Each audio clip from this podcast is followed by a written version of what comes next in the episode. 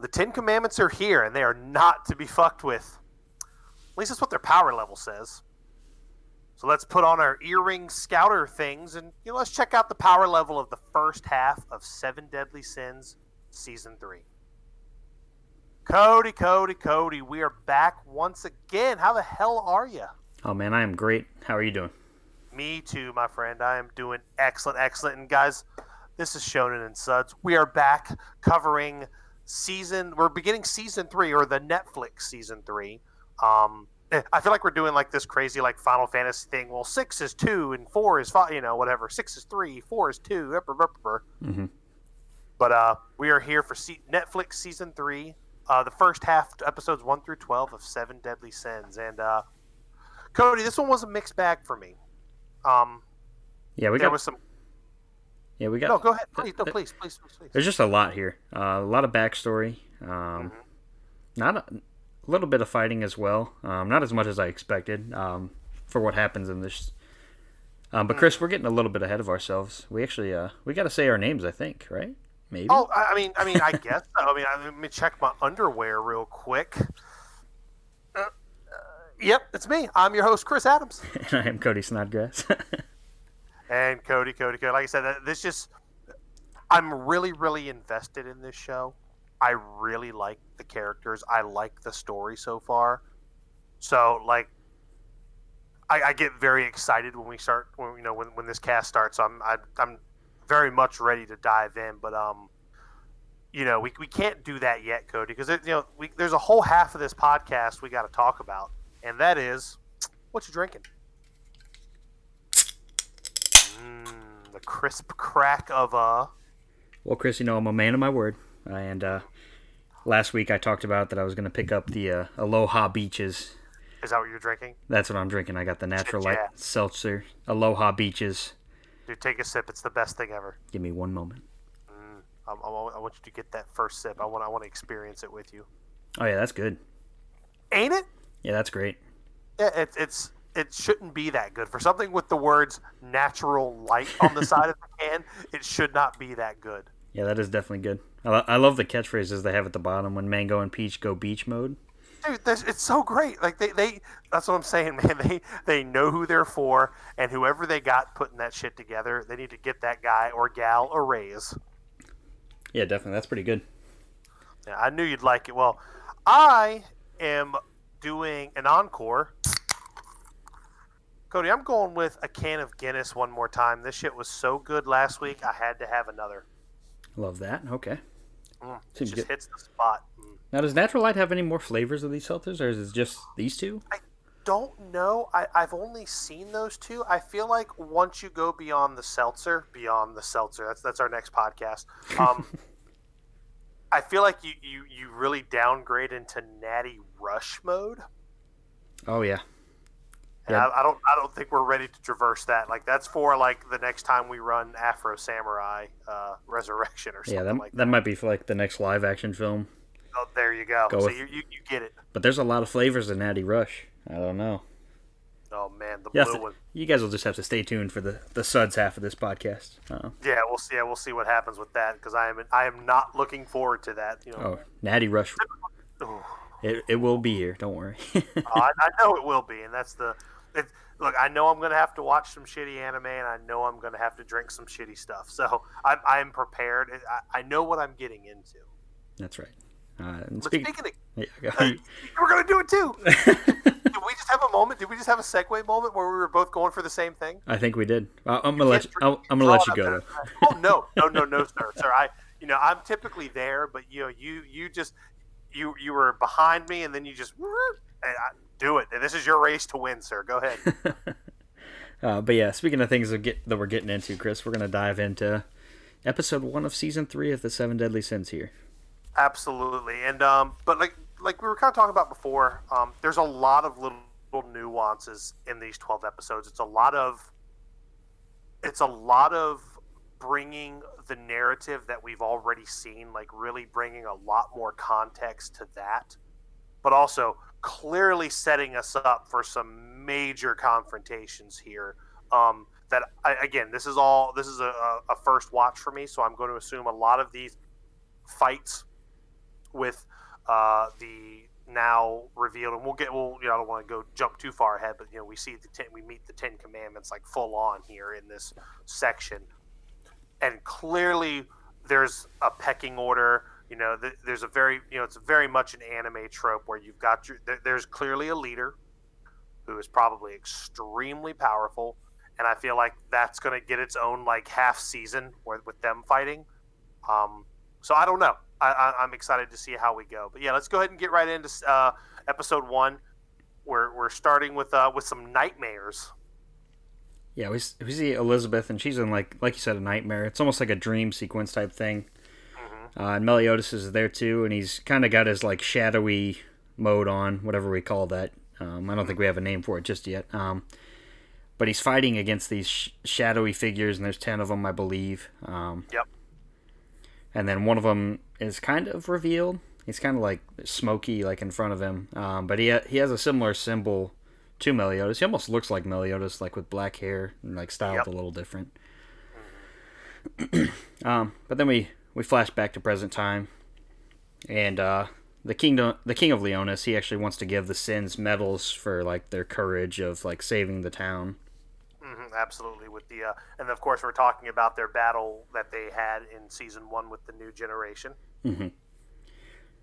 Um, and then we see Ban, and he actually tells Meliodas that he's quitting the seven deadly sins. Um, oh, you're, you're, you're going to skip the whole dress up part? oh, like, no, no, no, no, no. I, I, I again, it goes back to there are a lot of little random things. Like yeah, definitely. A lot of fan servicey shit in this first half too, which you know how I feel about that. But like before we get into like the meat of this, like they're all like, "I've got a new outfit. You've got a new outfit. Ban, where's your new outfit?" Yep. I go there with Sparkle. You know, it's just like, uh. Oh, and actually, so anyway, actually, also about that dream sequence that happened. Uh, it turns out the end portion of season one was actually just a dream, like where Elizabeth, like Meliodas, shows up to the window of the like their dinner, and she like mm-hmm. basically goes, "Hey, I'm going with the sins," and then like Bond goes off on his own. That was all a dream sequence, but it's starting to come true, mm-hmm. which I think will matter a little bit down the line because it seems like Elizabeth kind of has like some similar premonitions that her her father does. Well, that's a hell of a way to say the show's not over. that was a dream sequence. That, that's classic. The fucking classic. Yeah, it's like we have the ending of season one, and then we have the the little signs of a holy war, kind of retcon that a little bit, and then turns out mm-hmm. the ending of season one was a dream. It's a lot going on here. Um, yes, yes. But anyhow, the king plans to uh, give these guys medals for their courageousness and all this stuff. Um, Bond does Bond tell puts in his two week notice. Yeah, says he's going to quit the sins and he's heading to the Fairy King Forest. Uh, and King actually decides to to follow after him to f- see what he's up to. Mm-hmm. Which I mean, us the watcher kind of already know, or us the viewer, you know, we we have a good idea why he's going to that forest. Yeah, Bond pretty much has one motive, and mm-hmm. but we'll get into that. So next day, they're the remaining sins. They go to their uh, their like medal receiving ceremony. Uh, and there, we got some hecklers in the crowd. Mm-hmm. Uh, and Meliodas actually calls them out, and uh, this is where we see Hawks first. Uh, he breaks out the scouter from Dragon Ball Z, Chris. Oh god, this little like ninja star earring thing that he's got on, and it's just like, uh like I remember like when they were first going over power. I'm like, what the what the fuck is this? Like, why all of a sudden are we? why are we talking? Why are we throwing numbers into how? Like I hate Cody. I'm not gonna lie. I hate this shit. I hate it. This is this is the biggest the biggest pain in the ass and the thing that it it almost completely derailed me. And I know that's such a weird thing, like such a real nitpicky thing, but it's like it just takes it out. It just it just kind of takes me out of what's happening. You know what I mean? Yeah, it doesn't really make sense for the like the setting that we're in for there to be like this weird technology that can read power levels. Like, like get... if there was like an aura, like if it could, like if it could talk about their aura, like hey, you know, I sense a very strike. This aura is bigger than his, or it's, you know what I mean, like something like that would have been better. Yeah, and he's Hawks received this from Merlin. It's something that she made, um, but it's basically like the scouter that you'd see in Dragon Ball Z. Um, mm-hmm. and yeah, like like Chris said, it's it's pretty annoying. Um, but so we have to deal with it for the rest of the fucking show. I'm going to assume because we have to deal with it for the rest of the, everything I've seen. Goddamn power levels pop up, and we're doing that shit. Cody, Cody, we're, we, I, I, not to jump ahead, but I, I get I get I, I get real dug in on this kind of stuff. No, yeah. When characters are going to power up and get stronger and train, it's just going to be like, oh my god, his power level is now blah blah blah blah blah blah blah. And it's like, god damn it, such a throwaway line. It's just I don't, I, I don't need to know what number is associated. Like I don't, I know they're going to be strong. I, I know they're going to fight the villain. They're probably going to get their ass beat. Then they're going to be stronger. Then they're going to win and then the next villain they fight is going to be stronger than them. So they've got to power up. You know, I, have seen this shit before. I don't need a trinket to to guide me down that path. Yeah, like it was only cool in Dragon Ball Z, I think. Yes, that's, that's the, the, only place. It's the one sense. exception. Like the it's over nine thousand, crushes the scouter. We never see the scouters again, except for like maybe some random little side villains and. Yeah. I don't know. There's a lot of villains in DBZ that randomly wear a scouter and get their yeah, ass beat. So. So weird. We're looking at you, Zarbon. um, but anyhow, we got Hawk reading all these power levels, and uh, he reveals that or they these these hecklers in the crowd they're apparently members of and I don't know if I'm going to pronounce this right but like the Pleiades of the Azure Sky? It eh, sounds good to me. Pilates of the Azure Sky? Let's go with oh that. the Pilates of the Azure Sky. They're, you know they're an exercise cult. It's great. Just another group with a like a term that's just way too long. Um, mm-hmm kind of like the Roars of Dawn and whatever that other one was. Um, oh yeah. But they the, the... they attempt to challenge Meliodas basically, and mm-hmm. he makes quick work out of the first guy, which I believe his name is Dogedo. Yep, there was uh, there was Dogedo. Uh, I think their names are Death Pierce and Wally. And that's like Wallow, Walo, or something like that. Yeah, I, I, only bothered writing down the one's name, and I don't remember well, how like it was pronounced. Is like the only one that really matters, honestly. Yeah, because Meliodas kind of whips his ass, and they kind of they kind of back off and let them have their moment, getting their uh, getting their medals. Mm-hmm. Uh, and then we flash to King and Bond for a little bit, um, and like now we know King's he's sticking with Bond to basically see whatever's going on. Um, and then Chris, we get a we get our trio of troublemakers. Dude, see, I, I, I'm I, am glad we're introducing. I, I, love the adventures that mm-hmm. they go on in this first half. Um, I wanted to see more of them. Just saying. No, yeah, definitely. Because these are some of our favorite characters. We got Gilthunder and Howzer, and of course Griamore. Yep. Mm-hmm. And I'm glad that he's finally become like he's got like a home now away from um, Veronica. Right. Yeah. Saturdays are for the boys, right? So that's right. Damn right. adventures, Saturday adventures are for the boys. That's right. Um, and they've gotten some advice from Merlin, uh, like to discover the truth, and uh, they look in Dreyfus's room, because um, mm-hmm. He he doesn't believe that like his father's like would ever do anything to like harm Princess Elizabeth, so he knows something fishy's up. Mm-hmm. Um, and then we flash back to kind of like uh, what episode four of the Signs of a Holy War showed us, where like Hendrickson and Dreyfus succeed in reviving the Ten Commandments and this causes like tremors to go throughout all of Britannia, uh, and Meliodas senses them, and he, he knows that they've returned. Uh, and that's pretty much the end of episode one. Yep. So we're getting some uh, some build up. We're we're getting we're we're seeing what pretty much all of our groups of characters are going to be doing. Obviously, we've got three groups to to follow here. We've got Bond and King. We've got the uh, the Goonies, uh, Gilthunder, um, Howzer, and um, Griamore. Um, Griamore, thank you. I, I, was, I, was, I was about to call him something else. Keith. His name is Keith. Fucking Bandit Keith. Um, but yeah, so like clearly the, the the forks in the road have been set. So you know, we just dive right on in.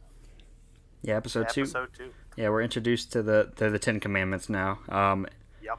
And I have not written down all of their names. I write. I'm kind of just going to mention them as they come up uh, because. Mm-hmm they flashed their names for about a second on the screen, and I didn't have time to just keep pausing and writing. Yeah, I think uh, like the the first one is Frodin, Frouden, Frodo Baggins.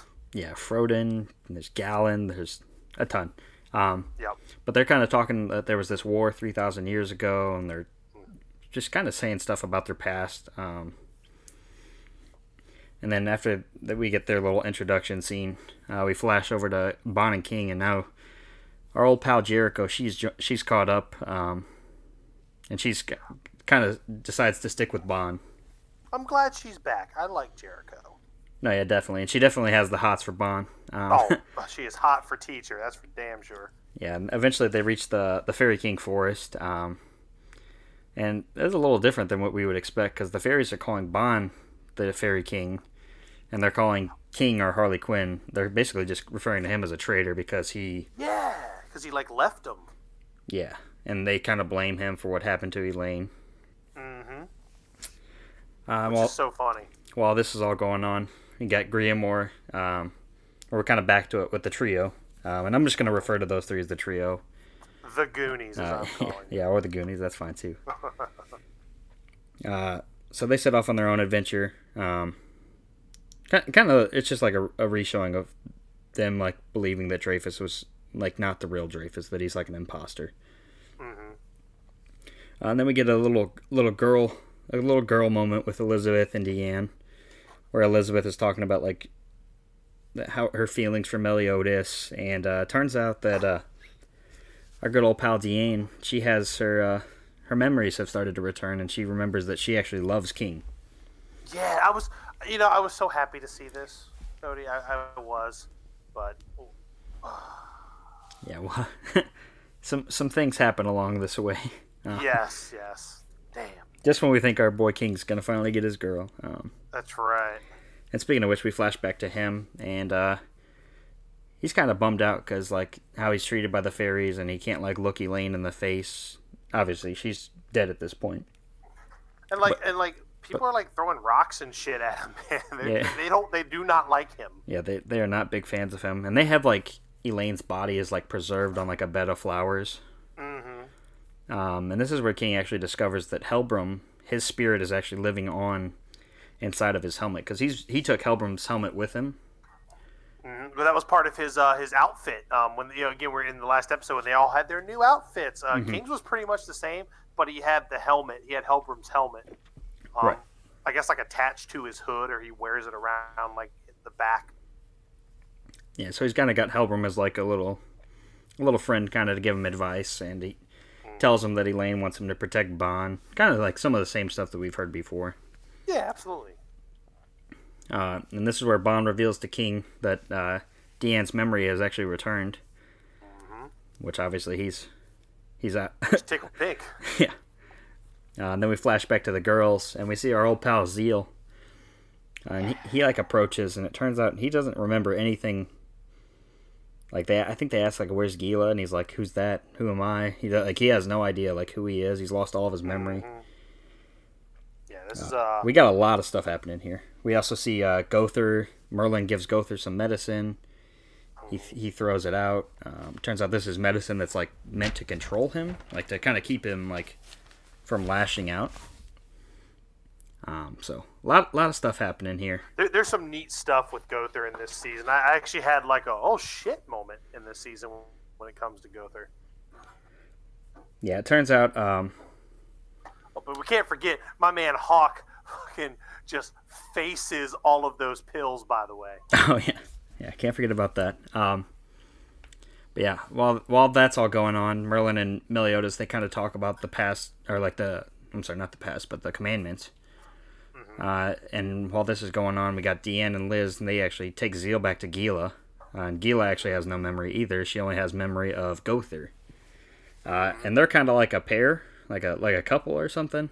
Um, And Gowther reveals that he's manipulated Zeal and Gila's memories because like because he doesn't understand like um, it's weird. He he's like he's like Data off of Star Trek: The Next Generation. Like does not understand emotions. Wants to try to like like I don't I want to know. Yeah, I want to know what love is. I want you to show me. that's our that's our other karaoke jam. That's right. Um, and he Gowther uses like uh, his blackout ability to kind of knock out everybody and like all the townspeople. Uh, it's like we get the the power levels again. It's like everybody that has like a power level of spirit under 400 or something. Uh, and then this obviously Dan's upset about this, and she kind of takes a stand against him. Uh, and now we're diving right in episode three. Well, and does, isn't it here where um? Oh no, not yet. It's in the next episode. Sorry, I No, I, I just get so excited. I want to keep on going. No, we're, I we're, want you to show me. we're moving right along. Uh, Diane and Gowther they have a little a little fight. Um, and at the end of that, scrap. yeah, he ends up restoring Gila and Zeal's memories. Um, and then we flash over to the to the bad guys at their uh, their little like Their little hideout, their honeycomb hideout, yeah. Um, which looks like a, I don't know. It's it's like it's almost like a. It looks like oysters, like a like a coral reef kind of. It's it's weird. It's almost like the like to me the first thing I thought I was like, oh, this is like an evil version of like the fairy tree, like the big tree in the fairy kingdom. yeah, it almost kind of seems like that. Mm-hmm. Like an evil version of the Great Tree. Yeah, definitely. Uh, then we get to see our old buddy Slader. He com- he makes a return, back from the Roars of Dawn, another unnecessary right. name. Uh, this this, this shit by the way um the fact because i know this is what's coming the fact that he starts referring to merlin as fucking big sister for the rest of the thing it's like cody go ahead you sure you don't want to continue? no that's, that's that bullshit but uh That's okay. this is one of those things i could see past Um, but Merlin, uh, his big sister Merlin, assigns him with uh, watching over Gowther's true form, um, which it turns out Chris Gowther is a small doll who was created by a powerful magician. And I don't know about you, Chris, but as soon as I heard that, I was like, I literally said Geppetto. Like, is he Pinocchio? like, i would laugh my ass off if that's who it was and I don't, I can't remember if that's actually a thing, but like, the first thing I said was like Pinocchio and Geppetto. Is that what this is? Is that what we got going on here? but I actually thought that was really cool. Um, and it also kind of makes sense when they reveal it. It's like, oh yeah, like all the signs point to Gowther being just kind of a, a vessel or just a, uh, a shell or a. I don't. I, I did. I never thought the word doll like an actual like puppet. But Mhm. I always thought just like a vessel because it makes sense, right? Because if you go back to when we first met Gowther with the suit of armor, and you know, like it just like very like Alphonse Elric kind of thing. Like you're just kind of this shell with. I mean, but in this case, you don't have a soul, so there are some differences. But you see what I'm getting at. No, yeah, definitely. He he he seemed like something was like odd about him or off, like he didn't quite understand like human emotion and stuff like that. And by the way, didn't Gila just like pieces out here? Yeah, Her Yeah. and Zeal are just like, bye. yeah, because I think they're they're kind of upset with. Well, they're actually not even really that upset with Gowther. She actually ends up thanking him before they leave, like before they head off on their own. And he's like, dumped. Yeah, I just got dumped. Yeah. Yeah. Um, and Meliodas, he asks Slader to come along with the Sins because they're they're a couple men short. Um, yep. so it's kind of cool. We get to see Slader kind of hang out with the with the squad. Yeah. Now, didn't um, if my memory serves me correctly, didn't Dreyfus kill a couple members of the Roars of Dawn in season one? See, that's what I was I was trying to think if that if he actually killed them because when Elizabeth does her like pow, her like superpower thing, Mm-hmm. I feel like uh, some people got restored, Mm-hmm. but I'm I can't remember if they've actually died. You're talking about like there was like a dude or a girl, a guy or a girl with a bow. Yeah, there, there- was a yeah. Well, there was Haw- pretty much Hawkeye. Like we, we had the dime store Avengers uh, Right. with these guys. Um, so I don't know. I mean, we haven't seen them, so I don't know. Like it's just odd that oh hey, it's Slader. Yeah, we'll just put we'll just put them in a, in a category with Gila and Zeal, like Exactly. yeah. out of sight, out of Maybe mind for now. Exactly. Um, but Merlin senses a magical presence in Camelot, um, and obviously she's kind of like tries to watch over King Arthur, so she teleports the whole crew there, including the Boar's Hat, Hawk's mom, everybody. Uh, and they discover that a golem is actually attacking Camelot.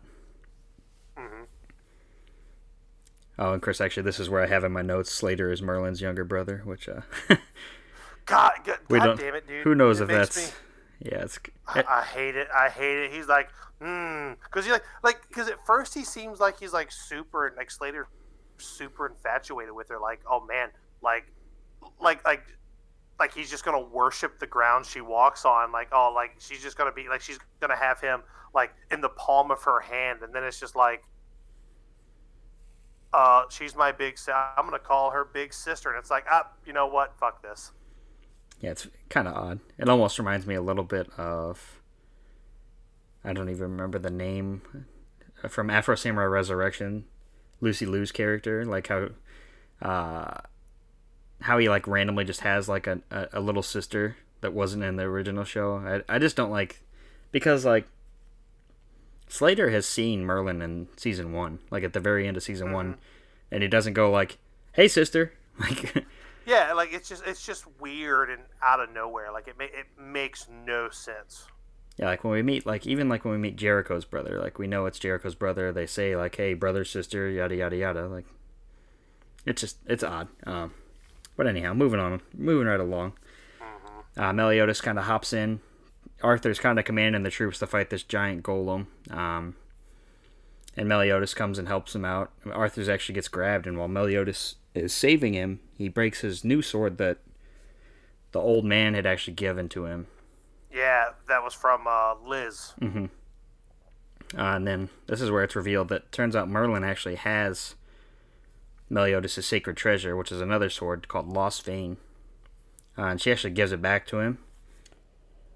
Uh, Meliodas uses this. Um, he actually he kind of. By the way, okay, so I don't want to I don't want to jump in. I didn't want to interrupt oh, you're good, your you're thought, good. but I just kind of had to, right? Because, like, I don't know.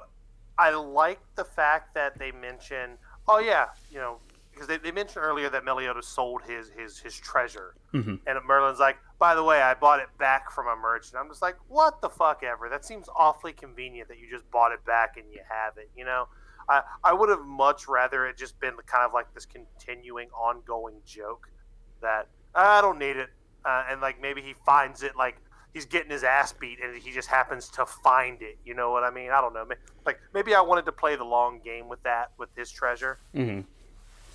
Nah, I, I get where you're coming from. Um, yeah, it turns out Merlin has one other thing of Meliodas and we'll get to that here in a, here in a few episodes. Um, but mm-hmm. Meliodas kind of uses his uh, what I like to call shadow clones. If anybody's watched Naruto, um, he like makes copies of himself and ends up defeating the golem.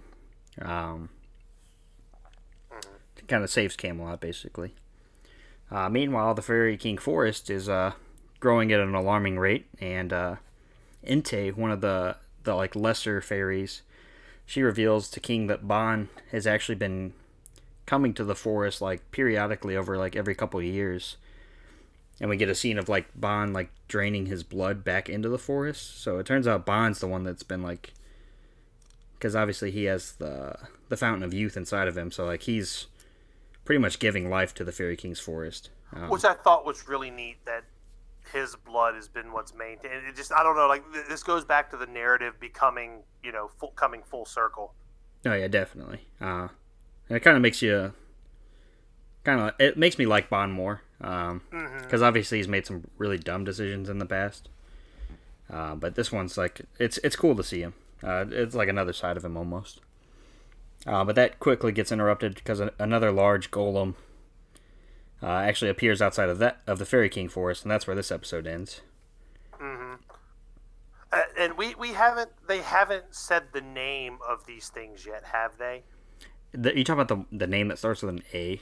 Yeah, it's uh, Albion's is what they're like the, the official name. I just don't okay. remember if they said it yet or if that's something down the road. They say it down the road, but I didn't write it down. I was just like, mm-hmm. I, I wrote Golem on the first one, and I just kind of stuck with Golem. yeah, because like I saw the name Albion, and I was like, oh, it's like the like the world you live in in Fable. that's how I remembered it. That's interesting. um, but anyhow, moving right along into episode four, we actually see Hendrickson.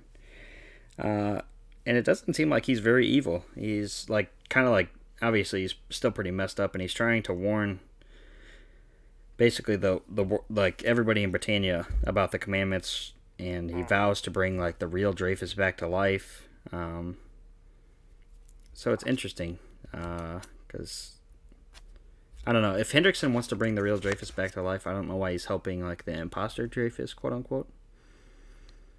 Because mm-hmm. it seems like he was all in on bringing back the commandments just two episodes before this. So I'm very confused on his motives. Well, like they um yeah, even like the flashback, like the whole flashback thing with them, I, I thought it was a little confusing. Mm-hmm. Yeah, so I'm, I'm not sure where Hendrickson's like true loyalty lays or lies.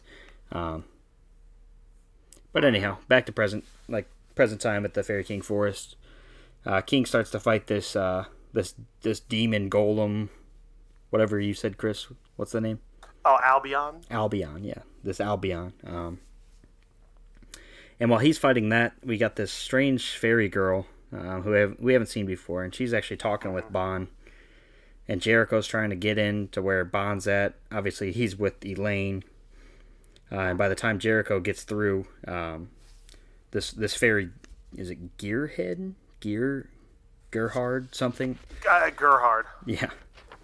Uh, but she's actually like, her and Ban they they start fighting.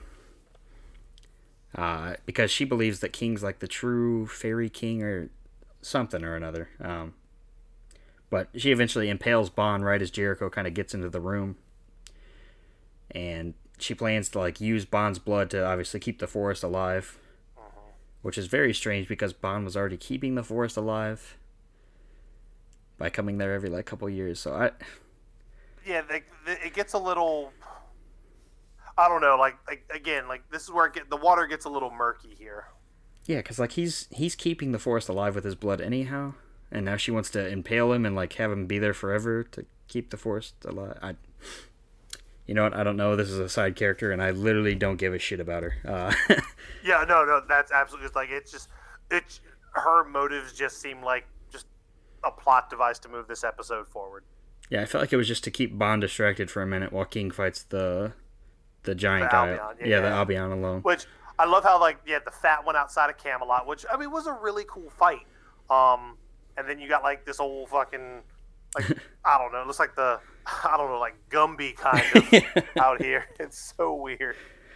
Yeah, definitely. Um, uh, and so King and him are fighting. It's a pretty cool little fight. Uh, the fairies actually like uh, kind of recognize King as quote unquote King or Harlequin as King. It's kind of tough getting those names confused. It's a lot of kings there. Um, Yes. like you said, the Gumby giant actually cuts the great tree right in half. Yeah, I couldn't fucking believe that shit. Yeah, so it's, it's pretty crazy. Um, and King's he's getting emotional, and obviously we know he gets super powerful. Dude, when he fucking when he does that thing and like all of a sudden like this giant like flaming cross just appears where this critter was, where old fucking Gumby Yeah. was. Yeah, But- so basically we got Harley cool. we got Harlequin here. He goes Super Saiyan 2. Mm-hmm. Uh, releases his sacred treasure, which apparently is another version of using their sacred treasure, and then just completely annihilates Gumby. That's pretty much what my notes say here. Um, He annihilates Gumby. yeah, Super Saiyan 2 Harlequin kills Gumby. Uh, and uh, so that, that's another. What's the name, Chris? Damn, I can't remember that thing. Albion. Albion. I'm gonna need you to say that. That's all right. Actually, that, that's our last Albion for a little bit here. Um, Yes. Well, what was also cool too, and um, when um, uh, I don't think we covered it, but when when Meliodas is fighting his, he all of a sudden has like the clones. He can make clones of himself. yeah, that's what I meant when I said shadow clones. Oh, oh, It's almost go. like Naruto's shadow clone jutsu. Oh, like, I, yeah, I don't, I don't know Naruto. oh, sorry. I don't know Naruto, Cody. There's gotta be all a- I know. All I know is believe it. There's got to be other like cloning in anime. I just can't think of another example at this moment. No, that's a good one. But I thought that I thought that was actually really cool. That that's what his uh, his sword lets him do, and that comes into play a lot later. And Yeah. you may have mentioned that. I just don't think I, I put two and two together. Yeah, if I use a Naruto reference, I'll have to like You'll have to you'll have to you'll have to mansplain it. To yeah. um, but yeah, actually, we flash back to Meliodas and Camelot, and he's telling Arthur that the the commandments have been brought back. Uh, and this is where we get, like you said, we got to pay attention to detail uh, in some of these episodes because we see Diane. She kind of has like, excuse me, got a seltzer burp. Um, Aloha beaches. yeah, she she's getting like her head's getting fuzzy, and you kind of see her eyes glow like purple, just for like a second. Um, but then obviously we get Galand of the Ten Commandments, the first one to arrive. Uh, oh man. and he he slams down in Camelot, of course, at a power level of twenty six thousand. If anybody's, of course. You know, if anybody's keeping track of those. Uh, and then now we're, we're diving right into episode five. Um, Yeah, as I say, because Galand definitely it's you know it, it's the foil of a of the classic villain, right? Like everyone's telling him it's like you're not ready to go back, which is kind of funny that he, when he's not at full strength, he's at twenty six thousand. Which I mean, th- this is where I understand the concept of a power level. Like if he's that powerful, not at full strength, how powerful is he at full strength? You know Mhm. what I mean? And Galand, no, and and I, I like Galand. He's I mean, he's really the first one we've gotten to kind of see do some things or like have a little bit of like a personality. So, you know, I'm curious to see. I was very curious to see how he fights, and this next episode was actually really, really good. yeah. Um, but right before we get into the fight, we get the Great Tree is restored and King's wounds get healed thanks to Ban's blood, obviously, because he can basically grant eternal life. Sort like he has eternal life essentially. Um, but yeah, if we flash back to Galand, he kind of flattens a good portion of the city of Camelot or Camelot in one one swipe. Uh, and him and him and Meliodas kind of start to go at it. Uh, Diane and Merlin they try to hop in and help. Um, it's a pretty cool fight. Um, Yeah, Gall- I mean, Galand beats the shit out of everything. Like he's very much like, and it, again, this it just kind of gives us some of the gravity to how powerful these commandments really are. Because he just, I mean, he just fucking dumpsters. everybody, yeah, like, Yeah, all, like- all all the sins. He like chops off one of Slader's arms. Mm-hmm. Uh, he's also revealed to be the commandment of truth. Um, Mm-hmm. and anybody that lies in, in like his presence gets turned to stone. And Merlin, I can't remember what she says, but she's she lies about something. Mm-hmm. So and sh- just, just and- dead. Well, not, I don't want to say dead, but like for like for all intents and purposes, she's dead. Yeah, she's turned to, turned to stone at least for now. Um, And then it got, it almost seems like he, he kills everybody here, which fortunately we get to breathe a sigh of, sigh of relief here in a second. Um, Yeah, because I was just like, because he like he stabs Meliodas through the chest. They like he stabs him in the fucking face. Stabs him in the face. Yeah. I was like, holy shit! And then like He, like- he uh he cuts Well- Diane down, and then he like cuts the head off of Merlin's statue. I'm like, wait a and, like stabs through Slader.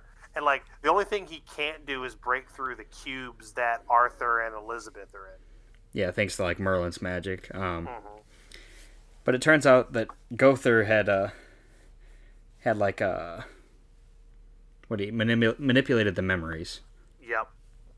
Um, so Galand thinks that he's he's killed everyone, and he kind of like backs off basically after not being able to break through the the cubes, like we said. Yep.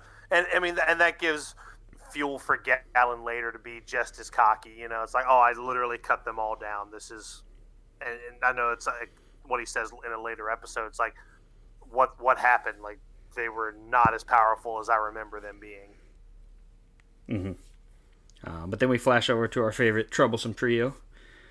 Um, they're kind of coming across like some people that are almost like lifeless and dead, um, and they hear some screams from a nearby town. hmm Uh, and there's a there's a demon in there, and it's it's taking souls. Um, and uh, they kind of make it's like a I think this one's the red demon at first. Yeah. There's a well, red demon also there? too. Okay. And I mean, I to say in the same episode, this is where we see them actually start eating the souls of people. This is how they're going to get stronger. Like, because there's like two people like heckling where like where where this massive fucking hideout is. These people got some stones on them. Like, there's some weird shit. There's a half naked girl with abs better than yours, and there's like these all these people with swords and weird looking people. When you're gonna start talking shit to them, Yeah, they're like, "What are you're, guys doing fucking out dead. here?" You're so dead. You're so dead. yeah, so like the commandments are eating souls to like gain back their magical power. Hmm Um, so they, I guess they've assigned these demons to, uh, to kind of collect the souls for them. Um, Yep, and we see old fucking Big Red, which I, I knew this was going to happen. Like, you know, we had this really neat demon that we saw in the first season. I was just like a foot soldier that I'm going to go. And he's like Gucci Gucci Goo and gets all like the souls and shit. I'm like, what the fuck is going on here? yeah, it's weird because like the trio makes very quick work of him. Oh, they beat the, they, they beat the shit out of him. Yeah, and then a gray demon appears. Um, and Yeah, it's almost like another. It's almost like another Albion kind of. Mm-hmm. Uh, and then our old buddy Hendrickson appears, and they kind of joined. He like suggests that they join forces and uh, work together to kill this demon. Mm-hmm. Uh, and this is bringing us right into episode six. Um, Which I'm really I I like Hendrickson. Like I thought he was a good villain, so I'm still very very like cautious and guarded as to what he's really doing. yeah, he in this episode he, he tells Griamore that his fa- his father, like his quote unquote real father, because we got like an imposter Dreyfus and we haven't seen like the real Dreyfus. Um, But he tells him that he's still alive. Um, Hendrickson defeats the the Gray Demon, uh, and he he reveals a lot here. This is a got a lot of terminology here, a lot of names to remember. Um, So I'll kind of go through this as quick and as like as quick as I can. Uh, so Hendrickson reveals that Zaratras, which was the guy that got strung up and was the one that the Sins got framed for killing, that he was a druid, and that word will come up again later. Then we flash back 10 years ago when Dreyfus and Hendrickson are investigating Danafor, which is a town that's going to come up a few more times. Uh, they, they discover this giant hole in the ground. Uh, we were revealed that Hendrickson was a druid. Uh, he reveals that female druids become apostles of the goddess. So we know that Elizabeth is a druid because if you remember back from season one, Hendrickson needed the blood of the apostle of the goddess. Yep. you still with me, Chris? oh, I, I, I, I'm I am here. yeah. Uh, turns out Hendrickson was kicked out of his hometown as a child for having an acid ability. I, I don't know what that has anything to do with anything, but they made it seem like it was a point. Um, so I got that. Then they get their they're looking around at the bottom of this giant hole in the ground, and this kind of like smoky demon uh, attempts to take over Dreyfus, but he has like too strong of a will, and actually jumps into Hendrickson's body instead. This is I got lost here. Yeah, I was that- like, wait a minute, wait a minute. There's a lot happening here. Um, and then Dreyfus absorbs the demon, so it's like I don't know. It, it, there's a lot. Um, but then flashback to present time, Hendrickson reveals that he and Dreyfus killed Zaratras and framed the seven deadly sins. Um, and this demon that took over them was known as Fraudrin, which I be- Which yeah, which I believe is one of the Ten Commandments now. Yes, yeah, that's the one we see that is pretty much Dreyfus. Yeah, and Fraudrin was also the killer of Liz, like killed Liz, um, which obviously that's Meliodas' like love interest from the past. Now we're back to the regular crew in Camelot. So after all that weird shit happens, Meliodas awakens in Camelot. Merlin is still turned to stone. Uh, Gowther kind of reveals his full plan, and he's like back in like his, I, I guess you'd call it human form. Like he's not uh, like a little tiny doll anymore. Yep. Um, Merlin has transferred herself to a like this little ball thing. Yeah, like she's al- almost like her like her soul is. Yeah, it's actually like her. It's her sacred treasure is what it is. Um, But yeah, so she can like still talk and she can kind of bring up like a like a I don't know if it's like a hologram body, um, but she like you can see her. Um, Yeah, her sacred treasure is called the Morning Star Aldan. Um, but yeah, so she reveals, uh, it kind of goes through another another little power level. She has her own like scouter ability, um, and she reveals everybody's power levels and says that Elizabeth and Arthur need to awaken their power. Which it's, it's kind of exci- excited about. Yeah, I'm, I'm excited about Arthur because we haven't seen, like, obviously he can fight with a sword, but we haven't seen like anything, nothing crazy, right? No, no, nothing, nothing crazy at all with Arthur, and I'm ready to see that shit shake loose. Yeah, and then uh, they kind of decide that they need to find Escanor, who's the sin of pride. I believe he's pride. Um, I could be wrong though because I don't know. We'll get into that later. Um, King comes back to Camelot because obviously Ban told him that hey, Diane's got her memories back. You need to go after that girl. Um, obviously, King ha- has a major crush on Diane, uh, but of course, Chris he gets back to Diane, and it turns out she doesn't remember who he is. God, this hurts so bad, Cody. God damn it. Yeah, it would almost be. I don't want to say too easy, but like they got to keep this little like back and forth thing going on between these two. Oh, absolutely, absolutely. So diving into You episodes. can't just get you can't just give King the girl right off the bat. No, yeah, he's got to work season after season. It seems like for. Oh, of course, of course. But yeah, right into episode seven we go. Diane has amnesia. Um, she kind of gets another moment where they like glow pink, kind of like they did before. Um, and it almost seems like she's being controlled. Um, and she actually runs away. Oh, Yeah, no, no, no Okay, yeah, so- and th- yeah. I'm still here. Yeah, and we get a. Uh, yeah, this is a really, really nice. Um, I, I actually really like this episode. Uh, really solid little flashback episode here. Yeah, and Gowther reveals to like the crew that he has erased Diane's memories. Um, so it's almost like Gowther can't hasn't learned his lesson from the last time he just did this two episodes prior, um, which prompts King obviously to to to lay the smackdown on him. Um, God, and Diane apparently is on her way to Megadozer, which is probably Megadozer. sounds like a sounds like a like a fucking death metal band. Yeah, it's probably the best named town so far outside of maybe Camelot. Oh, Camelot. 100%. but this is the home of the Giants. Um, and like you said, Chris, we get a good flashback of 16 years in the past, and we meet a bunch of Giants. We meet Matrona, who's kind of like Diane's trainer, and like uh, I guess like leader on like the battlefield, and then their friend or Diane's friend Dolores. Uh, and they're it basically seems like the Giants are being used by the humans to like kind of do their fighting for them. Like they pay for That's the vibe I got.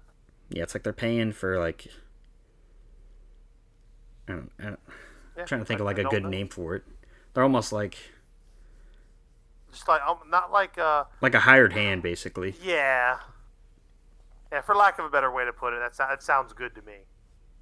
Yeah, and then we see the moment where Meliodas and Diane first met. Um, she was kind of getting like heckled by some soldiers. Um, Yeah, and th- th- I, I really, really like this um because I, I I'm glad to see where her just where her infatuation with him came from, and I know you know we'll see more of that later. But no, no, I agree with you. I thought it was really, really cool to see him just kind of because she she didn't really know what the hell was going on with people. She didn't understand people. She didn't know what to do. yeah, and like Dolores talked with her, and they were like talking about if like that they wanted to run away together or something like that. Um, and they kind of get sent on their own separate missions. And when Diane comes back, it turns out that Dolores got killed while guarding like this mining Oh, town. so sad. So sad. 'cause all she wanted to do was have babies. Yeah, and uh, she was sent there by Matrona. So Diane obviously gets upset at Matrona. They kind of fight for a little bit. Um, but they kind of settle down and like make amends, sort of. Um, Matrona, what a bitch. yeah, and then uh, so then they're fighting or they're helping out like a group of soldiers, and there's there's some evil guys in this group. Uh, turns out that this guy has a magic that kind of makes sounds out of nowhere. So he's instructing Matrona like where to go, and he, he actually ends up trapping Matrona in like this, kind of like this like I don't know like a fall trap, like where she falls into it and gets trapped in it basically. Um, and she breaks out of that, and they start fighting with these soldiers. Well, these soldiers have like these poison arrows. Um, and so while she's trying to pre- protect Diane, she gets hit by one of the arrows. Uh, and it seems like she dies. Um, Yeah, which by the way, um she she Diane literally just went to her heavy metal form, which is stronger, I guess. But I guess they also said that any just a scratch from these poison arrows can be fatal. So yeah, because we do get a, a moment earlier, and I don't have it in my notes, but like Diane and Dolores were practicing their, their heavy metal ability where they like turn to metal. Um, and Dolores was not good at it. Yeah, and it turns out Matrona Matrona knew what these arrows were about. Like she knew that if you get scratched or hit, hit by these things at all, that they could kill you. Um, so yeah, it appears Matrona dies at this point. Excuse me. Uh, and then Chris, we get our first uh, our post credit scenes have returned. Yeah, I, that, I'm glad you said that because like up until this point, like I had to like stop Netflix from cutting like going to the next episode every time. But then I quickly realized that oh, if there's no post credit scene, Netflix keeps going. But yeah, I was wondering when these were going to come back. Yeah, I do like that Netflix will skip it forward if it knows it like knows that whether or not there's going to be a scene there. So that's kind of nice. Uh, although I still hate these things, but Yes. anyhow, we got the Sins. They're on their way to Megadozer to find G- to catch up with Diane. Uh, we get a small flashback of Diane, um, kind of what happens after Matrona quote unquote dies. Um, it turns out the soldiers like basically frame her, uh, and she's being ordered to be beheaded um, by like the kingdom of Liones, and of course Meliodas steps in and he's like, "Hey, I have orders by the king that he's gonna like watch over her." So it kind of like seems like that's when she first joins the Sins.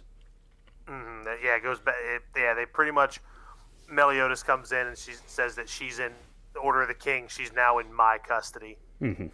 Um, and that's the end of our little post credit scene. Um, so now we're going into episode 8. Uh, we find Diane. She's walking kind of on her own. Uh, and she gets caught kind of between a rock and a hard place. Uh, Galand's there. She kind of, she actually comes up on their little evil lair based castle thing. Um, So Galand attacks her, and then on the other side of her, she's got Monspeet, who's another one of the commandments. Uh, and we don't know too much about him just yet. Um, but Chris, she's actually rescued by a familiar face, who could have sworn just died in the previous episode. yeah, we, we're, we're staring down the barrel of some Matrona again. yep. and I, I'm okay with that. Yeah, so she kind of gets her out of harm's way. They kind of narrowly escape. Um, and Monspeet actually detects that Meliodas is nearby. Um, and we, we're kind of flashing back and forth between the fight scene and the sins, like running on Hawk's mom. Like that, so they're on their way. Uh, and Meliodas can detect Galand Monspeet. He's like, there's somebody else there with some power. Obviously, that's Matrona. Uh, and Monspeet, he can detect them as well. And he shoots this like Firebird like tracking thing to make sure it's like really Meliodas. Um, which quickly gets swallowed up by uh, Hawk's mom, actually. Yeah, yeah. I thought this was pretty cool. Hawk's mom just definitely just just hauls ass. Yeah, it, it, it's an interesting little. It, it adds uh, some use to Hawk's mom outside of just like being the traveling tavern. Um, but like I said, Matrona and Diane they like escape underground. Um, Matrona's obviously pretty pretty messed up from the attacks of uh, Galand. Uh, and Merlin actually suggests that they kind of turn around because she can sense that Matr- that Diane and whoever she's with they're gone now, uh, and so she believes them to be safe. Um, and she suggests that they make their way to another very long named place, but it's the Holy Land of the Druids, Druids Istar, to find Meliodas' power that she had taken from him ten years prior. Yep, and this was uh this was some this was uh this, these next couple episodes coming up here are pretty neat. It's very much a I feel like we're gonna get some hyperbolic time chamber shit going That's, it. on here. That's you know? exactly what I. That's exactly what I called it. Uh, we got a, got a lot of Dragon Ball Z references. Um, so Oh, if you guys, a- are, as it should be. yeah, we got the Scouter, we got King going Super Saiyan two. Um, but anyhow, she also does. We get like a, a small little clip, um, of like Meliodas' rage getting let out. Um, and the, Merlin says this is from ten years prior, and she says like that it was a girl, a human girl that got hurt, and from the back, like it's just the back of her head, and it almost looks like Elizabeth. Um, so I'm, I'm interested to see if we'll see any more of that because the, their whole past when they got framed is kind of fuzzy. Still, even to this point. Um, Yeah, no, absolutely. but anyhow, they get to Ishtar, and we meet the two druid chiefs, Jenna and Zaneri, as well as Theo, uh, their like priest protector guy, who turns out to be a 15 year old. Yeah, he's so it's just so ch- stocky, just fucking built like a brick shitter. Yeah, he's he's built like Arnold. Like this Yes. dude's huge, and turns out he's only 15. Uh, and Meliodas obviously wants his power back, so he goes with Zaneri. She takes him and Elizabeth. Yeah, begrudgingly takes Elizabeth because he seems or she seems like like this bitch. You know what I mean? When she Oh. sees Elizabeth. Yeah, every girl it seems like in the show has the hots for Meliodas, outside of maybe like Jericho and maybe a couple others. Um, Yeah. but it turns out he's got to overcome this trial hmm to regain his power. Um, and he opens his eye, like they start the trial, and he opens his eyes, and he's in in Danafor, which is that town I mentioned earlier. Um, And this is obviously it's, I guess you call it like a like a simulation, or Well, yeah. It, it's, like in his head like- basically. Yeah. Uh, and he's greeted by his past lover Liz. Uh, Yep. That's a good way to end that episode. Yep. Uh, and then we go into episode nine. We we flash over to Ban and Jericho for a little bit. Yep. They're they're kind of following leads, trying to figure out. They've heard some rumors um, that there's somebody that can bring people back to life. Um, Mhm. So they make their way to the town of thieves, which is called Ravens. Yep. This is this was a very fun episode too. Yeah. Um, and it turns out Ban has a history here, um, and we'll get back. We'll get into that in a second. Uh, and Zaneri, we flash back to her, and she actually gives Elizabeth her own trial because she knows she's a druid, and she has to get like uh It's like the seed to bloom without having any light or water. Um, but anyhow, we got that going on. Meanwhile, inside of Meli- Meliodas' trial, we get to meet uh, what I call Birdhawk, which is Wandle. Yes. just like this little bird that happens to have the same exact voice as uh, our old friend Hawk.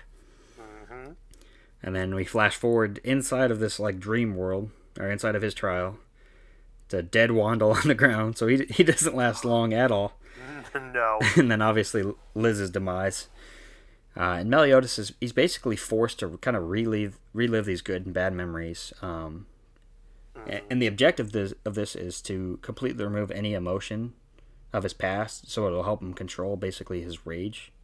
Mhm. Which is hard, right? Like, giv given the the circumstance here, that's that's not an easy task. Yeah, he basically has to like relive his entire life with Liz that he's like cherished and everything like that, and then watch her die and have no emotion to any of that. Which he he's obviously struggles immensely with. Um, Oh, of course. then we flash over to Jenna, and she's the other the the chief of the of Ishtar. Yep, and she's outside with everybody else. Yeah, she's getting kind of getting them ready for their training. Uh, she reveals that another group had arrived just before the Sin showed up, and and old, out steps old Hendrickson. Um, so I- King was ready to fucking scrap, by yeah, the way. yeah, definitely. Um, and Hendrickson's with the trio, and they they're they're already training with Jenna. Um, so yeah, like you said, King's ready to scrap because obviously he doesn't trust Hendrickson one bit, and rightfully so. Uh, but Meliodas, he eventually passes the test, and I, I put that in quotes because he doesn't erase his emotion, but he still passes the test, so it's kind of interesting. He but he gets weird. I guess they they count that as passing the test. So anyhow, back in Sounds good. we flash back over to Ravens, uh, the the town of thieves, and uh, Jericho and Ban they get like a room with this guy offers them a room. and it's such a dump. There's like roaches on the wall, and Jericho's not having it. Yeah, but they hear this man being attacked outside, and the the people that are like, yeah, very conveniently by the But way. before that, before that, you know, Jericho tries to make her move. Oh yeah, She's like, "You sure you don't want to share the bed with me?" And he's like, "No, I'm used to sleeping on the floor. It's cool." yeah. She's like, I don't want you to catch a cold. Uh huh. Um, but yeah, they hear this guy getting kind of beat up outside, and they hear him being accused of being this man that's bringing people back from the dead, which is super convenient. That's happening right outside the room. Well, and it's also fun. Well, like Jericho wants to go down and help, and Ban's like, "Nah, don't worry about it." Then when they hear him accused, like Ban's like out the window, like on the ground, beating up the thieves like immediately, and Jericho's like, "The fuck." Yeah, so uh, they they come to the rescue, uh, and it turns out that this guy's a beast man or a werefox actually. Um, and he says that the rumors aren't true, and he kind of he collapses from like exhaustion or something like that. Um, Then we actually get a little bit of a flashback to some of Ban's childhood, of him stealing and like Yeah, this was a, this was a really good episode. Like anytime I get to see some more past that doesn't feel like this didn't feel forced. Like it because it, it, clearly lets us know that Ban had a history here already, and now we get to see what that history is, and it, and clearly it matters for this episode. Yeah, he gets thrown into prison like being like a petty little criminal kid, um, and he meets Zhivago, yeah. Zhivago, something like that, uh, and he's like this guy that plans to escape, mm-hmm. and that's where this episode ends. Um, then we dive right into episode 10. Um, things, are, things are heating up. Yeah, Jenna is ordering everybody to pair up and begin training. Um, this is like like we said earlier, it's like the hyperbolic time chamber almost. Um, mm-hmm. Meanwhile, back in Ravens, Ban and this Beast Man, they're talking, and all while this is happening, they're seeing flashbacks of like his time with Zhivago. And this whole time, I was kind of getting the sense I'm like, I bet this Beast Man's going to end up being oh, Zhivago. Absolutely. Yeah, you learn that real quick, especially when you start to realize that like there, there's a bond formed here, right? And then they get separated for a while, and it, it, it, it was tough, right? Especially when you start talking about when you find out Zhivago is the Beast Man, um, because he talked about when he was with Bond, he talked about like his children. You know what I mean? Yeah, his son, like Celian, I think is his name. Yeah. Um. But yeah, he ended up teaching Bond how to like steal kind of like raised him as like a little brother. It seemed like. Um, yep. And or I guess I should say more of a father figure. Mm-hmm. Um, so we're seeing some more of that. Um, and then I guess they were on their way to do like a big heist. And Bond Bond's like, "Where's Zhivago at? Can't find him anywhere." Bond goes out to go and try and like make the move, like to steal whatever they're stealing. And fucks up. Yeah, fucks up. Gets caught. Zhivago, he like overslept. He's on his way to find Bond. He overhears him getting his ass beat. he went to go buy cigarettes and never came home. Yeah, and ironically enough, as right before Zhivago is going to save Bond from these soldiers, some other soldiers are like, "Hey, we found a Beastman cub up in the mountains," and I'm like, "That's pretty pretty convenient." All right. mm-hmm. so he has to make the choice between saving Bond or going back and trying to save his son and this is where like you definitely know like Zhivago has been revealed as the this current Beastman. Yep. Um, so he runs back to find his kid. His kid dies. So it, it's kind of like it's it. You you really this one was, this one was a gut wrencher, man. Yeah. Um, so yeah, he basically went back to try and save his son, and his son has obviously been attacked and ends up dying basically in his arms. Uh, so it's yeah, like you said, it's a gut wrencher. Um, then we flash back a little little less somber note. We got Jenna, and she's she's beginning the training of the others. Uh, and Meliodas, now he's come out of his training or his uh, excuse me, his trial. Mm-hmm. Uh, him and Hendrickson kind of exchange some words and actually thank each other, and it seems like all is well um, between those 2 mm-hmm. Which is odd because I mean, it, like really, right now, like King is the only one that definitely has an issue with Hendrickson for good reason. But you know, Oh yeah, definitely. Because he was still because he was still pissed about um, uh, I, his name eludes me. The the other fairy. Uh, Helbram. Helbram. Helbram. Thank you. I kept wanting to call him Brynhildr, but it's not that. Helbram. Yes. Yeah, that's a name for another cast, unfortunately. that's right. That's right. Um, yeah, no, like he, he he was. That's why you know King has the hang up about trusting Hendrickson because of what he did to Helbram. Yeah, there, there's a lot to be mad at for Hendrickson, so it's odd that Meliodas kind of just accepts him. Uh, it's almost like the Fast and the Furious movie. Um, absolutely, absolutely. But, but anyhow, so the group also another cast for another time. Yeah. Uh, so the group is uh they they pair up and they start training, um, and they each get to choose like a it's called a goddess amber. It basically is this jewel that has a monster inside for them to fight. Mm-hmm. Um, and we see some. I think it's like Howzer and Gilthunder are paired up. Hawk and Oslo. Um, Meliodas and King actually get paired up, and Meliodas asks King to be open minded about Hendrickson. Uh, and he, he informs him that he was being controlled by uh, Frodo Baggins. Uh, uh yes, whatever the name, Fraudrin. Fraudrin. Um, Fred, old, old fucking Fred. Yeah. Um, and King, this obviously upsets King, so he starts questioning like how Meliodas could like Yep. say these things, how he knows so much about the Ten Commandments. He's like, Are you a member of the demon race? Like, we don't know your true identity.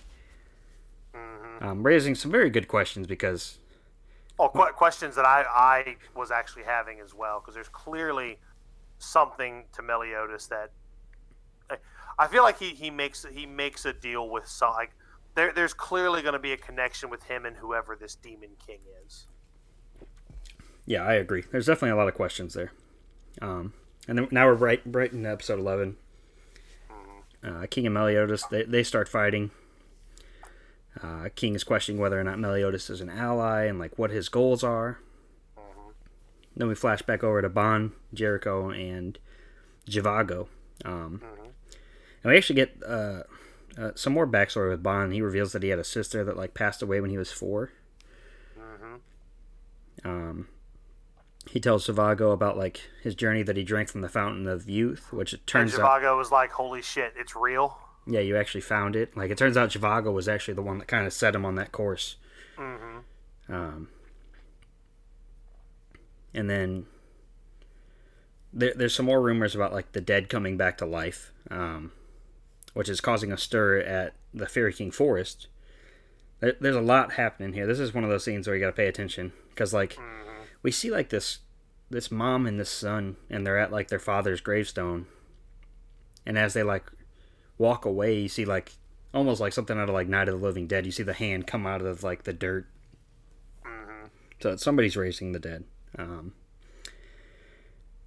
but anyhow, Bond ha- has a little sentimental moment with Jericho and kind of makes her feel good because he tells her that she's the first human he can tolerate. Um, and him, him and Zhivago, they kind of talk about their difficult choices because obviously Bond's still kind of upset that he attacked Meliodas.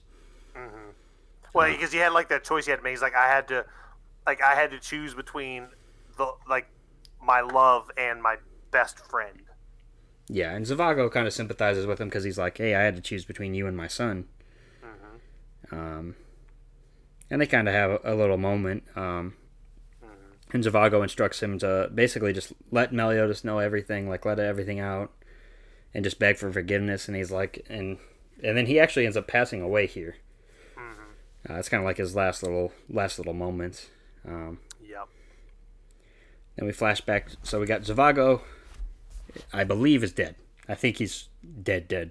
Um, but Well, you you, you never know. you never know. Right. It's anime. They could easily be alive. That's right. Get the Dragon Balls. Wish him back in no time. Um, That's right. We got scouters. Why not have fucking Dragon Balls? We got scouters. We got dragons. We could easily have Dragon Balls. Yep. And we flash back in, inside the hyperbolic time chamber, of course. Um, We got King and Meliodas. They're still fighting, and the King's questioning Meliodas whether or not he could possibly be a commandment. Uh, and Meliodas questions whether or not King is the Fairy King because he's like, "Well, you ain't got any wings," which actually is. you Yeah, know. He's he. I I, He- I do think it's odd that he looks different aesthetically than the rest of the fairies. Yeah, you're the only fairy without wings. So maybe we'll maybe we'll get some more backstory on that. Um, and Jenna, Even Meliodas is like, just trust me. Like I, I just I just need you to trust me. yeah, Jenna orders them to stop, and Meliodas basically says he's like, "Hey, man, I can't tell you the full story right now." Which obviously we don't know the full story either, so we're kind of we're in King's position. We're left in the dark here. Yep. Uh, and then she returns Meliodas' power to him, which is a pretty cool scene because it's like this giant like orb of power. Well, what what also happens too while they're fighting, and I think it's kind of important. Like King, he he's able to like concentrate the water that he's that turns it into bullets, and that kind of helps Meliodas like concentrate the wrath or whatever that's in him into like this little orb. Yeah, it's kind of interesting. It's like King has another power that we've we haven't seen revealed yet. Um, So that's cool. He could have used that when he was getting his ass beat by Howzer. Um, Oh yeah, I mean, it's just, it, it's just like the fucking th- yeah, exactly, exactly. But it's also like the the thing with Bond, like, oh yeah, I've got this restoration thing. They just make shit up as they go, and I, you know what? I'm okay with it. yeah, it, it- small stuff like that I think is fine. Um, Mm-hmm. But anyhow, Meliodas has uh, Merlin transport him to where the, the Ten Commandments are after he gets his power and absorbs it all. Uh, so he just kind of abruptly shows up at the Ten Commandments base, and uh, him and Galand start fighting. He kind of whips the snot out of him. And uh, Zaneri reveals to the others that he has complete control over his rage. Um, Yep. and then Meliodas kind of warns the commandments, and that's where episode 11 ends. Yep. And now we're into our final episode, Chris. It's been it's been good. Again, a lot to take in, a lot of small nuances. So I, I definitely urge anybody. I if I would have had more time, I probably would have watched this set of twelve again because there are again a lot of little nuances that are happening. Yeah, a lot. Yeah, like you said, it's stuff you got to really pay attention to the details. Um, but this is where the commandments they kind of begin their their plan to overtake all of Britannia. Um, Yep, they're they're done fucking around at this point. Yeah, because they know Meliodas has got his full power back. He's nobody to be fucked with. Um, And they split up into the pairs of their own. Um, and kind of they like divvy up to different cities. Um, we see Dreyfus, or imposter Dreyfus, Frodo Baggins. uh, and we meet Arden and Deldry, who are members of the Pleiades or Pilates of the Azure Sky. Of Oh, course. those guys. Yeah, we get meet two more members of them. Uh, and they're ta- tailing imposter Dreyfus. Uh, So a lot, a lot of characters introduced in this in this twelve episodes. Um, then we go back to Meliodas. He returns to the Sands, lets him know kind of what happened when he went and saw the commandments. And then everybody else returns from their training with Jenna. Um, turns out Elizabeth failed her her trial with uh, Zaneri. Which Hawk. is her little flower with the little pot of soil and the flower. Uh, Hawk grew horns and like he can breathe fire out of his nose. Has like samurai armor and yeah, he's like he's like half dragon, half uh, half pig. Yeah, Griamore got turned into a baby, Yeah, that was weird. and then Arthur, King Arthur, has a cat on his head. So Yep. a lot of weird shit happening here. Uh, No, and I do. One of the things I did like, and you know, we, we kind of glossed over it in the when um when Gilthunder and um Howzer were were fighting. Like they they were two very different fighting styles, and somehow like I I guess what I'm getting at is I like how they kind of had to embrace like the other style to pass their trial. Like Gilthunder had this really cool like thunder armor on that he made, like a construct almost, very Green Lanternish kind of. yeah, they kind of had to work together to defeat the, the the monsters, and I thought that, like you said, that's cool. Uh, unfortunately, we didn't get that with King and Meliodas. They just kind of talk shit on each other, and then kind of called it quits when everybody else kind of said, "Hey, you guys need to chill out." Um, but anyhow, Jenna realizes that Zaneri actually left the seed out of the goblet that Elizabeth was supposed to make grow without any. That bitch. Yeah, and uh, this is where things, if they're not already confusing now, they're going to get even more confusing because Zaneri tells Jenna that Elizabeth is the reincarnation of Liz. Whoa. Whoa. Whoa. Yeah. Um. Yeah, I don't even know what to do with that. Uh, Yeah, we'll, we'll unpack that at a later time, I'm sure. yeah. Then we get uh, Hawk hits us with another stats sheet update. Uh, God, yeah, they've all powered up and fucking leaves a zero off of Meliodas. yeah, we get the we get the tail of the tape. Meliodas is now at thirty two thousand five hundred power. Mhm. Um, so he's he's pretty damn strong. Um, Yeah. And Meliodas he basically decides that they need to go find the seventh sin Escanor. Yep. Yep. Uh, the he- lion's sin of pride. Yeah, and he believes that, or he says that he is actually stronger than Meliodas is currently, like with all of his power. Um, So then we flash back to the Ten Commandments, and this I don't know this girl's name. The, the Um, commandment, the uh, one that's raising the dead. Yeah, uh, Melascula or something like that. Melescula. or s- Yeah. Something, Melascula. one of them. Uh, Yeah. she's so she's raising the dead. She's the one that's behind like the random dude coming back. Uh, and Chris, of course, if she's raising the dead, that means Elaine is a, brought back. God, yeah, this was like I like I didn't think this was gonna happen, but I'm really glad it did. Yeah, so Elaine, she actually attacks um, the fairies that are in the Fairy King forest.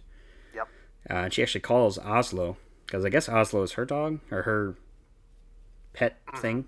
Um, Yep. And so King's like, "What's going on with him?" And he hears Helbram from his helmet. He's like, "Hey." He like kind of gives him the scoop. He's like, "Somebody's opened a portal." Yada yada yada. I- I'm almost confused a little bit. Like, is Helbram gonna come back or not? Because this chick's raising the dead, so maybe it could happen. I don't know. Um, and King, instead of telling everybody what's going on, he just kind of says, "Hey, Meliodas." He's like, still doesn't trust Meliodas, so he's like, "Hey, I'm leaving on my own." Um, Just being a fucking drama queen about yeah, it. Yeah, he's like, "We don't know Meliodas' true identity." And then this is where Elizabeth, and I don't know if we've heard this before, but she reveals that she doesn't know who she is or her real parents are, which I don't recall that I don't. I don't think we've heard that. Yeah, so that seems like a bigger issue than it they make it seem like in the show. Because I was like, wait a minute, I thought your dad was the king of Liones. Your Yeah, sisters I, I, were. I thought you had a you were the princess and you had two sisters and your dad was the king. You yeah, it, it all it all makes sense to me. yeah, and like she, it seemed like at the very beginning, like in the first episode, like she was having like premonitions similar to her father. So like, I don't know what the hell's going on with her anymore. Um, Yeah, I don't either. And um, unless this is just like, a, oh yeah, we should probably do this just to get some more mileage out of her character. And of course, you know, she shows up with a new outfit on, and of course, Meliodas absolutely just goes batshit crazy, um, plants his face right up her skirt. VIP parking. yep. Um, but then we flash back to Ban and Jericho, and the the dead are coming back to life there. Yeah, this was Oh. weird because they're because they're like burying uh, they're burying uh, Zhivago, and then like there's some fucking creepy ass corpses like I hate women, I hate women. It's like what, what? Yeah, and then, uh, of course, we get the scene where Elaine shows up. Yeah, And, like they, uh, they, they, they got they got to that a lot quicker than honestly I would have liked. Um, I mean, I guess it makes sense but because I mean this is where the episode ends, where like they're because the the corpse that that that, that popped up that was like the the old fucking He Man woman hater corpse.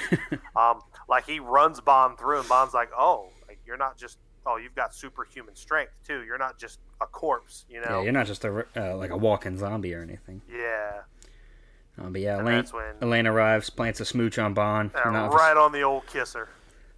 Yep, and then uh, that's where we get our our credits roll, and then we get our, our post credit scene, Chris. Mm-hmm. And it's like this, almost reminds me of a tavern. The only reason I'm a little bit confused is I think Escanor's the sin of pride, but on the door it says like gluttony something. Yeah. So that's where I got a little bit thrown off. Um, But regardless, um, this seems to be Escanor, the la- the last sin. Um, and if it's not Escanor, it's just some strange old man. Um, Yep. but yeah, But that's I'm excited. I'm Oh, excited to see where this goes. This I'm was definitely excited. yeah, this was just like there was a lot of build up here. There was a lot of again, like I said, the perfect way to describe this, and I thought it was paced very well. Now some things happened a little quicker. Like I said, I I don't like that Elaine caught up to Bond so fast. I would have liked to maybe have that happen maybe an episode or two down the road, like really build up to that. Yeah, But I think that might be why she called Oslo to have him teleport her to where she is. So like, fine. I, I think I, I understand that because like as soon as she gets brought back to life, she's like destroys all the fairies. She's like, get away from me.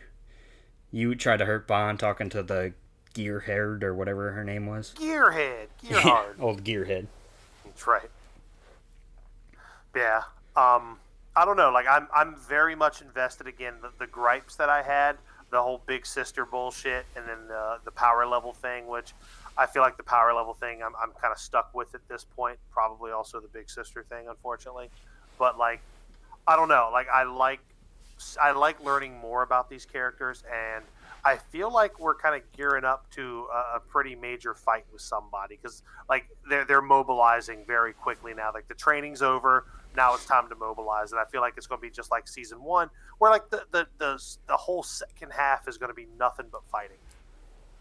Yeah, definitely. They're definitely like gearing up for a giant war. Um, it seems like. I'm ready. And My yeah, body's ready. I'm very excited. Like you said, there's there's some minor gripes. Obviously, uh, the scouter thing that Hawk has is very annoying. Yeah, I'm liking Hawk and less and less as the show goes on. Unfortunately. yeah. Hawk is quickly turning into Ninja Ninja for me. Yeah, I don't even like his like half dragon look. I think it looks stupid. Um, it looks. I, I like Hawk being, you know, the captain of Scraps Disposal. Yeah. Like that's that's where I think Hawk Hawk has the niche, and that's where Hawk needs to be. But like you know, whatever. Overall, I'm looking forward to the next 12 episodes. Like I said, I don't I haven't seen this season as much as like I saw I saw the first season like 3 times. Um, so I, I don't remember a lot going forward. So I'm, I'm Mm-hmm. Good. Yeah, this will be my first time, and I'm just I'm really really excited to see where this goes. So uh, next week we'll be covering uh, episodes 12, uh, 13 through 24 of season three, and then we'll see kind of see where that goes. And then I believe after that we've got the first half of season four, After that we got a movie. a movie which Yeah, is also on the Netflix, seven- yeah, which we I'm got- excited about. Yeah, we got the Seven Deadly Sins movie. I can't remember the like the subtitle for it. Um, Yeah, there's a tagline for it. I don't remember. we'll we'll have that figured out. Um, Yeah, too fast, too furious, whatever. Too deadly, too sin. yeah, that's not bad. Um, That's right. but yeah, that wraps up our, our coverage of the first half of season three. Yeah, it was fun. Um, but Cody, you know, we, we also like fun on this podcast uh, more than others, and um, to us, there's no more fun than questions. We love getting questions, and we got two of them this week. Yes, we do, Chris. Um, I guess I'll, I'll start with I'll start with my question, and then I'll have Yeah. you I'll have you go with yours. Um, Yeah. What anime are you looking forward to reviewing most on this podcast? Fuck. Um. We might have to divvy this up a little bit, like say like one that you've seen and one that you haven't seen, or something like that. Yeah, like th- th- there's a lot of there's a lot to unpack on this question, Cody. Uh, I think the one that I'm probably excited to review the most is is probably My Hero Academia. But like, like I guess if there's a series, it's My Hero. But if there's a movie, if oh, fuck, if there's a movie, man, I don't know. There's so many. Like I want to like I want to go back and like do some classic movies, like again like Akira. Project A-ko, Robot Carnival, even uh, like even um, the the OAV eight man after that was put together in an actual movie, or like Lensman. Like I want to see, I want to do like a classic movie that I'm. So honestly, I'd probably have to say Lensman is, might be the one like movie that I'm excited to review eventually. Okay, and is, is that something you've seen before, or Yes, yeah. okay? So what what's something that you haven't seen that you're looking forward to? Something that I haven't seen, um, probably. Oh man, probably something like One Punch Man Okay, or Megalobox. I, I, I keep hearing that's really really good. interesting. Okay, yeah, there's a lot of new anime coming out every every day, like literally every single day. Um, Yeah, no, for sure. I think. I'm trying to think of one that I'm really looking forward to doing. Uh, as far as a movie goes, I, I'm looking forward to doing like probably Your Name. Um, hmm obviously, it's like one of my favorite animated movies. Yeah, Uh, you, you'll have to sell me on that one because that's the I'll one do- I have not seen. So oh we'll see. man, Chris. Well, uh, it, we'll we'll get into that when we get there. Uh, I don't I don't want to spoil anything. Fair enough. Um, but an anime that I, I look forward to recording or reviewing. I'm sorry. That's what we do here. We uh we, we record. We're dubbing our own anime. That's what Yeah. we're doing here. That's right. Recorded and reviewed. Trying to think of a good one. Uh, Finding one you haven't seen is probably harder for you because you've seen a lot more than I have. yeah, one that I haven't seen.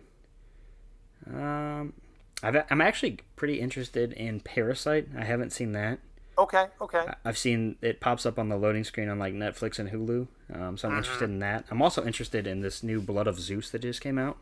Yeah, yeah. I've actually I, I I've been wanting to watch it, but I'm holding off on it. Cause, That's exactly what I'm doing. because I know we'll watch it eventually. I was like, man, I kind of want to watch this, and I'm like, well, I'll just nominate it. Or one Exactly. of one of us will nominate it here soon, I'm sure. Mm-hmm. Um, so probably those for like the ones I haven't seen. Um, Yep. But yeah, Chris, you had the other question, right? Yeah, yeah. So the other question came to us. It was, uh, do you guys collect any uh, anime merchandise? You know, things like shirts, statues, whatever. Um, and Cody, so do you do you collect? Uh, are are you a teetotal nerd? Because I know you and I were kind of like talking about stuff off the cast, um, trinkets and doodads that we have. Mhm. So what do you collect? Well, outside of like the physical copies of like some of my favorite anime, so like I have Death Note, and like I have Afro Samurai. Uh, I have Afro Samurai Resurrection, unfortunately. Mm-hmm. Uh, uh, but outside of that, I have a few T-shirts. I almost don't ever wear them. Like I have like a bunch of Death Note T-shirts that I just kind of keep in my closet just to like have. I don't know why. Are you ashamed of them? No, Because I wear my anime T-shirts all the time. not at all. I just maybe I have one like Chibi L T-shirt that's kind of uh you know maybe it's the one you shouldn't wear. I don't know. That's fair. That's fair. Um, but recently, Chris, I know I've talked to you about it. I've been pretty addicted to buying Funko Pops, um, which is a huge problem. But they're just so cool. Well, they're cool, and like ten bucks a pop is so attractive. Well, when I say ten bucks a pop, most of them are ten bucks. Maybe the harder ones to find can be a little bit more expensive. Oh yeah, they go up from there. Uh, Yeah, like the like I also because your yours are what Dragon Ball Z. yeah, I have mostly Dragon Ball Z. Um, I kind of do a, a, like a hunt a week. Like I just kind of go around and I go to like Barnes and Noble and like the mall and just kind of look for like Naruto, My Hero. Um, obviously, trying not to spend too much money, but Mhm. And uh, don't don't you sent me the photo. I saw that Exodia, the Forbidden one, uh, up Oh, there yeah. in the corner. Oh yeah, had to, had to have that. Uh, but yeah, Funko Pops have become the new thing. Um, outside of that, I have some manga. Like I, I know I mentioned before, I had the Death Note manga and like the Death Note book, um, like the prequel book. Um, trying to think if there's anything else. That's probably it that I can think of. hmm I I've, might, I've got a few things as well. Like might- I mean, I- very similar. I might have a Naruto headband somewhere. I don't know. Nice. I, I, I would not put it past you. Um, like I, I'm- kind of in the same boat as you. Like I've got Funko Pops. Like I've got uh, m- mine aren't just related to anime. I've got like some Magic the Gathering ones. I've got some Street Fighter ones, but uh, the My Hero ones are the main ones. And you know, I paid. Well, I think I got the Mirio one, which is my favorite. I think that was like twenty bucks, but worth every penny. Um, I've got some of the My Hero statues, and I think I mentioned that before. I've got an All Might and a Dabi statue. Um, I want to get more of those. There's a Mirio one out that I want, uh, Lemillion. Um, so I'm a big fan of like statues, like things. Uh, at the time, I started collecting them because they were on my desk at work when I was working, when I was still working uh, insurance uh, claims, and I was uh, I had a desk. I would put all my anime statues and like my Funko Pops, like they'd be on my desk. Great conversation starters. Um, but now like they're I just kind of have a trinket and doodad shelf that they sit on. But uh, t-shirts, yeah, I've got plenty of. I got an All Might hoodie that I wear. I mean, if you've been to a Final Fantasy event and you've seen me, I, I sometimes I wear it depending on where I'm at. I've got a, a, a Mineta shirt from uh, from My Hero. Um, yeah, I mean, I've got I've, I've had some art books in the past. Um, again, I used to I used to buy uh, Shonen Jump weekly when it came out. So yeah, I'm, I'm a big fan. I'm a big fan of. I mean, obviously, Vampire Hunter. I have like Vampire Hunter D like novels, and some of them have like Amano art in them, which is really fucking cool. Um, so yeah, little things like that. Obviously, uh, I'm a big. I, I, I'm about to nerd out real hard here. Um, like I, I- you know, because sometimes anime and video games can blur the line. Like I'm a big fan of Fire Emblem. Fire Emblem's one of my favorite video game franchises of all time, and there's a Japanese only trading card game that's all like original art and all really cool stuff. So, like I collect the Fire Emblem card game, and I, I typically don't collect card games, but I collect this one because the art is so beautiful. Um, so I guess you I guess you can consider that an anime collectible, even though it is more of a video game. But there's you know it's all done in that anime style. So that's one of my favorites that I have. One of my favorite things, just a bunch of Fire Emblem trading card game cards. Yeah, and I'm glad you mentioned trading card games, and I'm glad you mentioned Exodia, Chris, because of course, you know, I still got a few Yu-Gi-Oh cards, right? Oh, of course you do. Of course you do. Um, Yugi boy. um, but yeah, I think that that's about all the anime merchandise I have. Um, hmm I'm sure I'll. Uh, obviously, doing the podcast, it definitely makes me want to get more stuff. Like, Oh, like it makes me want to get more T-shirts. Like I, I'm a big fan of T-shirts for the things that I like. Um, oh, I forgot. I, I do have some like Yu Yu Hakusho merchandise. I've got a bunch of stickers, and um, I play UniVersus, which has a Yu Yu Hakusho set in it. So, you know, I have a Kuwabara deck that I took to Worlds. Interesting. So, so anime, anime is what I'm all about. Yeah, I actually. Uh, we talked briefly about anime shirts. I actually got they they have Funko Pop shirts or sets Mm. that come with like a shirt and a pop. So I got two of the Dragon Ball That's Z ones sick. recently, um, and they're pretty cool. Uh, something that it's it's just feeds the Funko collection even more. Uh, Absolutely. and like I want I want to buy like I look online and like I want a Seven Deadly Sins T-shirt. Like I just want one because I like the characters and like I don't know. Like I'm just I'm just all about it. I, I'm I'm becoming invested in the stories that you know for the most part that we're watching and it, it makes me want to like I I like having that stuff bleed out and I'm not afraid to I. I'm one of those people that I'll wear those shirts all fucking day. Like I'm oh yeah, definitely. Like like you said, it's like a conversation starter. Absolutely, absolutely. Because you like because anime is one of those things that more people like it than you think like it. Yeah, like I was at, um, I was actually at a, a local comic book shop the other night, er, and I asked him, I was like, "Hey, do you guys have any Funko Pops here?" And the girl behind the counter, she's like, "We only have a couple, and we only have Gon and Hisoka from Hunter Hunter." And I'm like, "Where are those at? I'm buying those both right now." Like, she's like, "Oh, you watch it?" And we just we kind of like just talk for a, few minutes, you know. Yeah, It's it's, anime is a conversation starter, man. Absolutely. up. Um, and I think the podcast definitely inspires me to want to like collect more. Like, I, I need some Totoro merch. God, I need some Totoro merch too. It's like I want like a big Totoro stuffed animal that just like sits in the corner. Yeah, definitely. I need a cat bus. I, gotta find a cat bus. Where's Don't that? we all need a cat bus? Yeah. um, but yeah, that that pretty much wraps us up. Uh, Chris, you got anything else you want to mention before we, we close out? No, man, I'm just excited to dive back into uh, finish off season three. Um, again, this show's really got its hooks into me. Uh, the the gripes, again, I, I, say this every week. The the gripes I have with the show are so minor. They make they're, they're like eye rolling, right? Like they they make me roll my eyes, but I but they they quickly bring you back in, and I think that's that's just good the way they can do that because sometimes I'll watch a show and they just make me roll my eyes, and my eyes roll right out, right off the fucking TV and into something else. Um, but yeah, I'm, re- I'm I'm excited. I'm excited to keep going, and uh, I'm excited to see what comes down the pipe, especially now that we've. Uh, w- I feel like we, we both kind of have like blood of Zeus on the brain, and maybe that one we mo- we might force that one next, but I don't know. It might happen. Uh, we'll have to see. We got a lot of. We got My Hero coming up with a new Oh, season. yeah, we do. Attack on Titan has a final season, and those are both some two long animes. So Yep. we're gonna have to. We- Well, we'll have to figure it out. We'll have to nominate them all and see what see what the audience votes for. Yeah, and you know, with with COVID cases spiking, I don't think anything's going to change anytime soon. So we're going to have uh, plenty of time to watch anime. Absolutely. And uh, just some quick plugs for you guys. Like I mentioned before, you guys get to vote on on our next anime that we do watch. Um, you can follow us at Shonen Insides on Twitter, and you can go to our Facebook page, which is also at Shonen Insides. You can just type that in, drop us a like, and you'll be able to see all of our posts.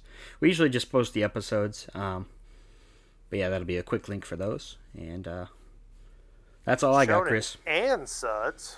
That's right, Chris. I got I got to finish off this Aloha Beaches before we wrap up here. Um, Oh, indeed, indeed. I crushed mine. I, I fucking stone cold Steve Austin my beer down. It's great. yeah, it is good. Um, but yeah, Yeah, but that's all I got this week, man. that's it, guys. This is episode 15 of Shonen. It's, uh, it's Chris. We are we're halfway to 20. No, no, we're halfway to 30. What am I? Oh man, Aloha Beaches. It's getting to me. it sneaks up on you, man. It creeps up. But that's awesome. Yeah, this so this was episode 15. That's pretty awesome. yep. And then, guys, I am Cody Snodgrass. And I am Chris Adams. And thank you, thank you, thank you, thank you, thank you, thank you, thank you, thank you, thank you, thank you, thank you for listening, as always. Aloha Beaches. Aloha beaches. Fucking love that.